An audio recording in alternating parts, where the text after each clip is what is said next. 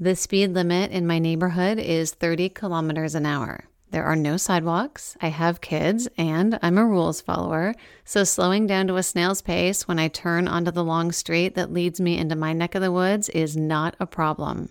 One day I was late and I was rushing, and I was definitely going over the speed limit, probably by about five or 10 kilometers, and a man on his lawn started waving his arms and yelling at me to slow down.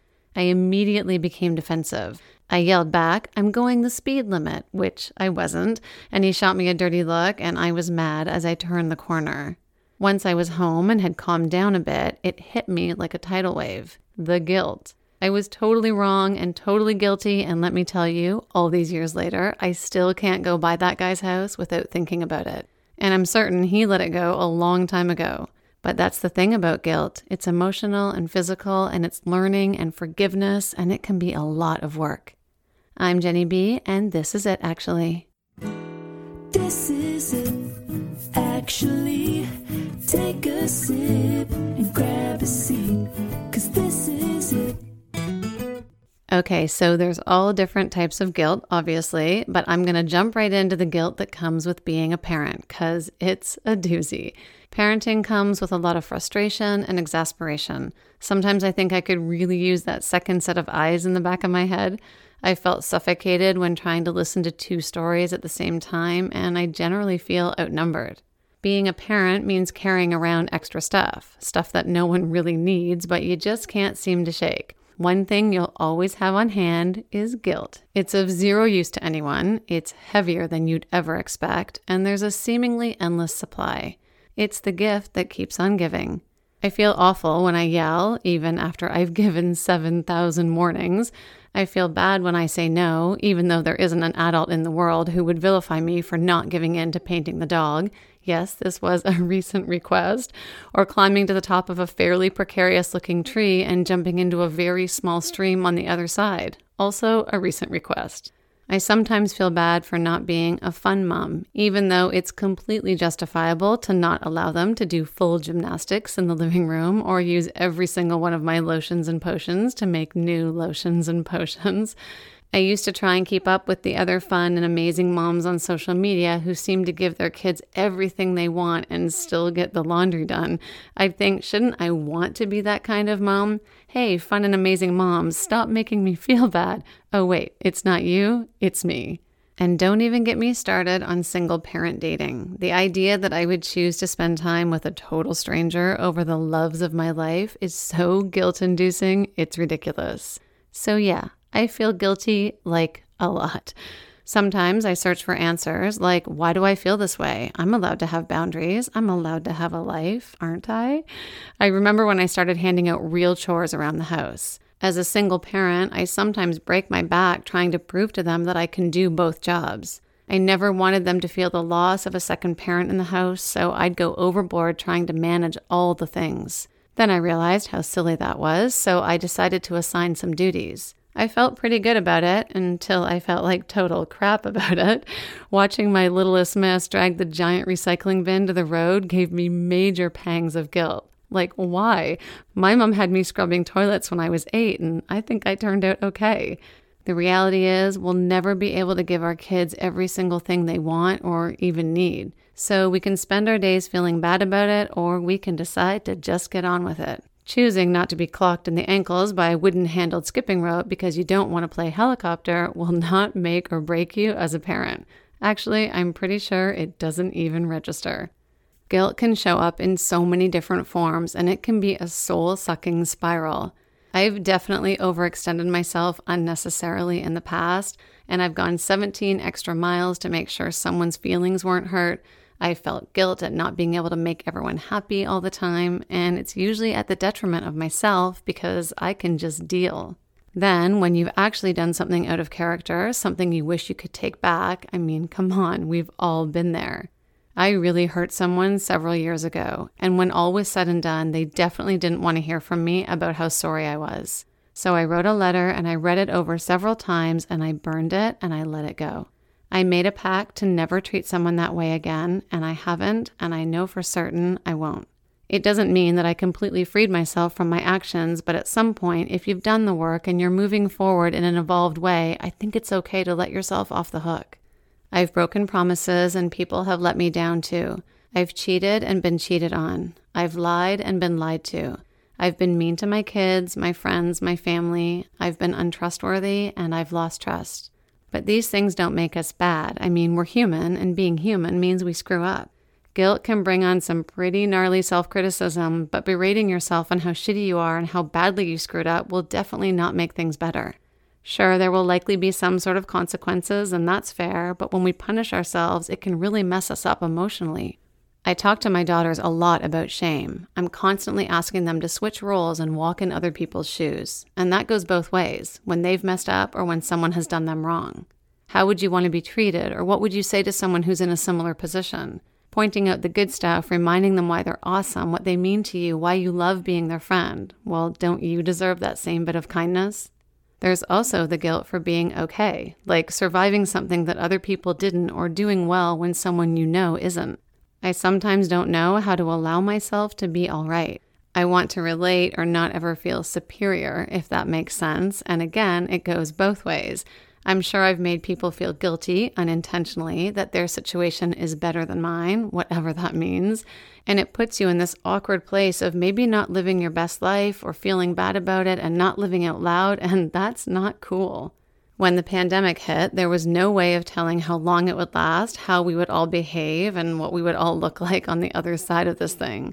What's been kind of funny for me and impossible to predict are some of the habits we broke and some of the new ones that became a pretty consistent part of our lives. Obviously, my kids are spending way more time outside just to be able to see their friends, and bedtimes and general rules have changed, and things that I used to be kind of hardcore or strict about pretty much fell into a casual state. One thing we started doing was eating dinner in front of the TV. I think it started as a fun thing to do because what were rules anyway? Sidebar, my two regular sayings of this pandemic have been what is time and nothing matters. Although, let's face it, everything matters. So we started out watching Modern Family, which has a lot of seasons, and that turned into New Girl, which has a decent amount, and now we've launched straight into The Office. In the beginning, it was just about fun, and somewhere in the middle, it became about survival, and now it's just a big old habit. I've had many moments of feeling guilty about this. I grew up in a household that had dinner every single night at 5:30 with all family members present minus my mom who watched the store so that my dad could eat with us. We'd be at the table on time and we talked on and off for a solid 27 minutes and we'd ask about each other's days and catch up on the little details and then we'd go on with our business. I've had many moments during our current pandemic dinners where I've thought my mom is probably rolling over in her grave at the casual state of our eating habits. There's a wonderful rabbi named Rabbi Shmuley, and he wrote a book called 10 Conversations to Have with Your Children. In it, he talks about the fact that dinner and conversation at dinner is some of the most important time you can spend with your kids. So every now and then, I'll look over at my children sitting at their TV trays, laughing away at any given character's latest on screen antics, and Rabbi Shmuley is charging into my thoughts. And I don't think he'd intentionally want to make me feel guilty, but oh boy, there he is, and I sure do. What's funny is my household is nonstop chit chat. We talk all through the show. Sometimes we have to go back because we've missed something important. We talk in between school classes, during school, after school, before bed, on road trips, on walks. So I'm not overly worried about a lack of conversation, but it's more having this thing ingrained in me that I grew up with. And now I'm changing the script. And is that okay?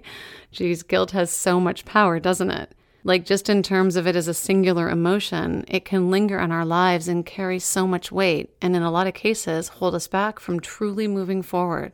And sometimes it's long after other people have either forgotten or forgiven, but we're still holding onto it for dear life.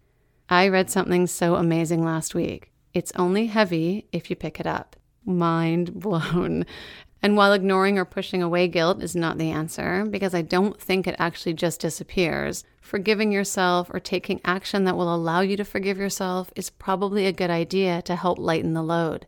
Nobody's perfect. We hurt people, we get hurt. We work too hard, we don't work hard enough. We treat ourselves too much, we refuse to indulge. It may serve us all well to remember that we just have this one life. Like, this is it, actually. I'm reading Untamed by Glennon Doyle, and well, it's amazing. I highly recommend. And she talks a lot about guilt and staying in things that she shouldn't have and questioning thoughts that she felt were wrong. And there's this line that just punched me in the gut. She's talking about the moment she realizes that she likes women, not men, and she has a husband and children, and how her life is more than good enough and she just needs to get it together. She writes As I climbed out of the tub and shook my hair dry, I told myself, maybe in a different life. Isn't that interesting? As if I had more than one. A friend of mine reached out and asked me to record for Jenny B a little sort of note on guilt. And I said yes. And then I was flooded with all the stories I had about guilt. First of all, I'm Jewish and I'm a woman. And it seems that not a day goes by that I don't feel guilty about something. But one thing really struck me, and the reason it struck me was that recently somebody I know posted on LinkedIn that they had gone back to work, I think six weeks after their baby was born. And they got a lot of criticism about going back to work. Some people said, Good for you. A lot of men said good for you, and a lot of women felt that this person was being um, neglectful of her child and was working too hard. And so it brought to mind a story that I had that um, when my first daughter was born, I was working in my family business.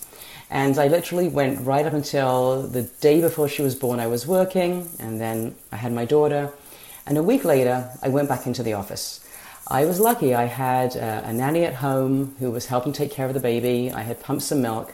And I remember going in for my very first day and just for a few hours to do some work and just really loving it. I loved getting away from the house. I loved being back at work.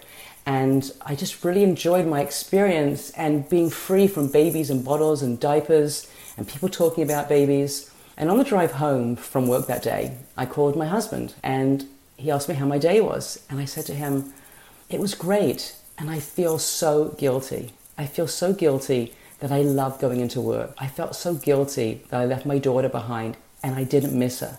And I just felt so guilty. And that's always stuck with me um, that I was a bad mother, that I didn't miss her terribly, and I didn't feel awful for not being there. And that guilt stuck with me for a long time. I continued to go into work, you know, two or three days a week, and maybe just for two or three hours. But I, that guilt never left. In fact, it was a double guilt because I felt guilty for not missing her. But then when I was with her, which I loved being with her, I then felt guilty about not being at work. So I was caught in a guilt trap for many years. Anyway, needless to say, I love my daughter dearly. I loved her as a baby. She's now a grown woman and I absolutely adore her. But I wish I hadn't felt so guilty because I felt that I wasn't effective at work because of the guilt and I wasn't effective as a mother because that guilt made me do things that I wouldn't have otherwise done. For me, I think guilt is tied in with people pleasing and my constant need for perfection. When I was building my first business after college as a freelance graphic designer, I hit a point where there were so many orders coming in that it was getting difficult to keep up. I finally landed my dream client after a couple of years. She had about 20,000 followers and warned me that once she posted her new branding, I would get a flood of people coming to me to design their logo and graphics, which is really a business owner's dream. That's the whole goal. So I said, absolutely, I'm ready for this. At first, it was so exciting. Every day I would wake up to more and more orders. The more people I designed for, the more people would see my work and place their orders. I just kept accepting all of the orders because I didn't want anyone to feel left out. My family and friends were so happy for me. I thought this is just what it took to be a successful business owner. But then the guilt started creeping in. I wasn't able to keep up with everyone, and I would feel guilty for not being able to reply to them right away like I used to. I didn't want to raise my prices with the demand because I felt guilty for charging someone more than what their friend paid last week. I felt guilty for spreading myself too thin and maybe not giving everyone my best work, for not being as creative as I was at the start. I thought I could handle it all until it started to really affect my mental and physical health. As I was working so much, I started to lack personal care. I felt guilty for my summer slipping away and barely spending any time outside in the fresh air. I felt guilty for not taking care of myself, not eating properly, or even getting enough sleep. I felt guilty for not seeing my friends and family as much anymore. So I decided I would try to get a better balance of the two. But then I found when I would prioritize myself, I felt guilty about all of the people waiting in my inbox for a reply, the revisions, confirming new orders, just not knowing how to help myself feel better and make sure everyone else was happy at the same time. After taking a step back, this is what I think of now as the spiral of guilt. It can happen to anyone, not just someone who owns a business, but for anyone who pours themselves into their work. I think guilt is an un- unnecessary feeling most of the time. It's just something that we do to ourselves. I found that the more I get caught up with something, the worse it gets and it can really start to spiral. When I start to feel this now, I'm getting a bit better at catching myself in the moment. I found that taking a step back and just taking a minute to breathe and just write out my thoughts has really helped me to see it from another angle. And I realize that most of the time when it gets out of control, it's only because I give it the power to. So I'm learning to let go and trust my intuition more these days. My most painful moment where there was a lot of guilt was hearing my son had been diagnosed with sickle cell disease. That is an inherited blood disease that can be passed down from the parents if they carry the sickle cell trait. Now, neither my husband or myself knew each other had the trait. And honestly, it would not have changed the circumstances if we had known. I mean, realistically, it's not like we were going to stop doing the do. I'm just saying. But it was just the fact that we were ignorant to the information and the reality of it impacting our children. And um, my son got diagnosed as an infant. And I lived with guilt for the first three years of his life, at least the first three years of his life, feeling like I could have done something different to prevent him from getting diagnosed with this horrible disorder especially when he had pain crisis. And the best way I can explain that pain is chronic arthritis throughout your entire body. Watching him go through those spells, it was heartbreaking. I mean, I had read how the disease is passed down and understood intellectually there was no rhyme or reason behind it. I knew there was nothing I could have done to prevent it from happening, that the disease could pass through generations and then the next generation would get it. So I understood intellectually that it was not my fault, but the guilt was attached to my heart, and my heart was him. My heart, you know, it's your children. The guilt was attached to where the hopes of his life were. I had to choose to give myself a break. I had to choose to accept the facts for what they were.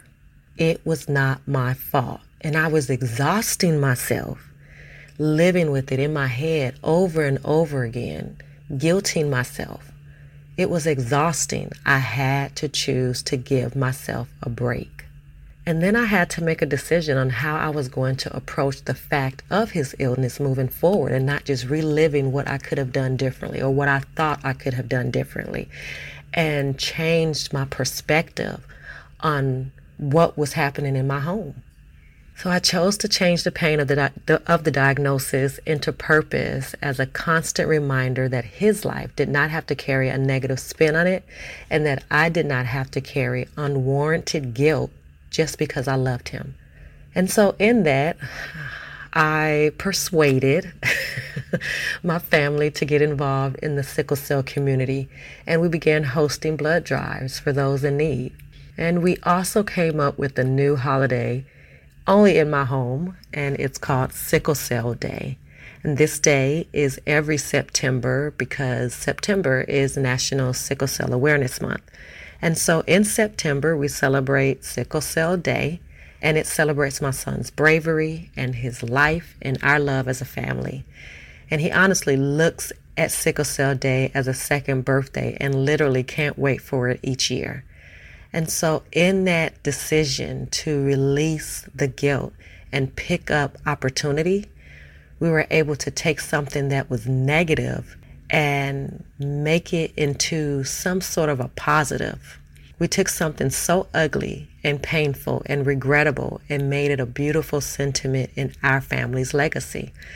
So, my lesson, and what I would hope others would take away from this story, is you must figure out a way to turn pain into purpose. It is necessary to be able to let go of the guilt and to move on with your life. Find a way to change pain into purpose. This is a tip, actually.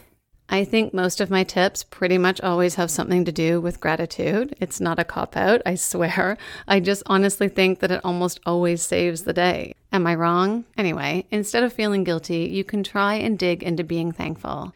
Thank people for their kindness. Acknowledge the good stuff you get as a result of people's understanding. And then pay it forward when and if it's ever your turn and you're feeling solid again. It may not be a foolproof strategy, but it can't hurt, right?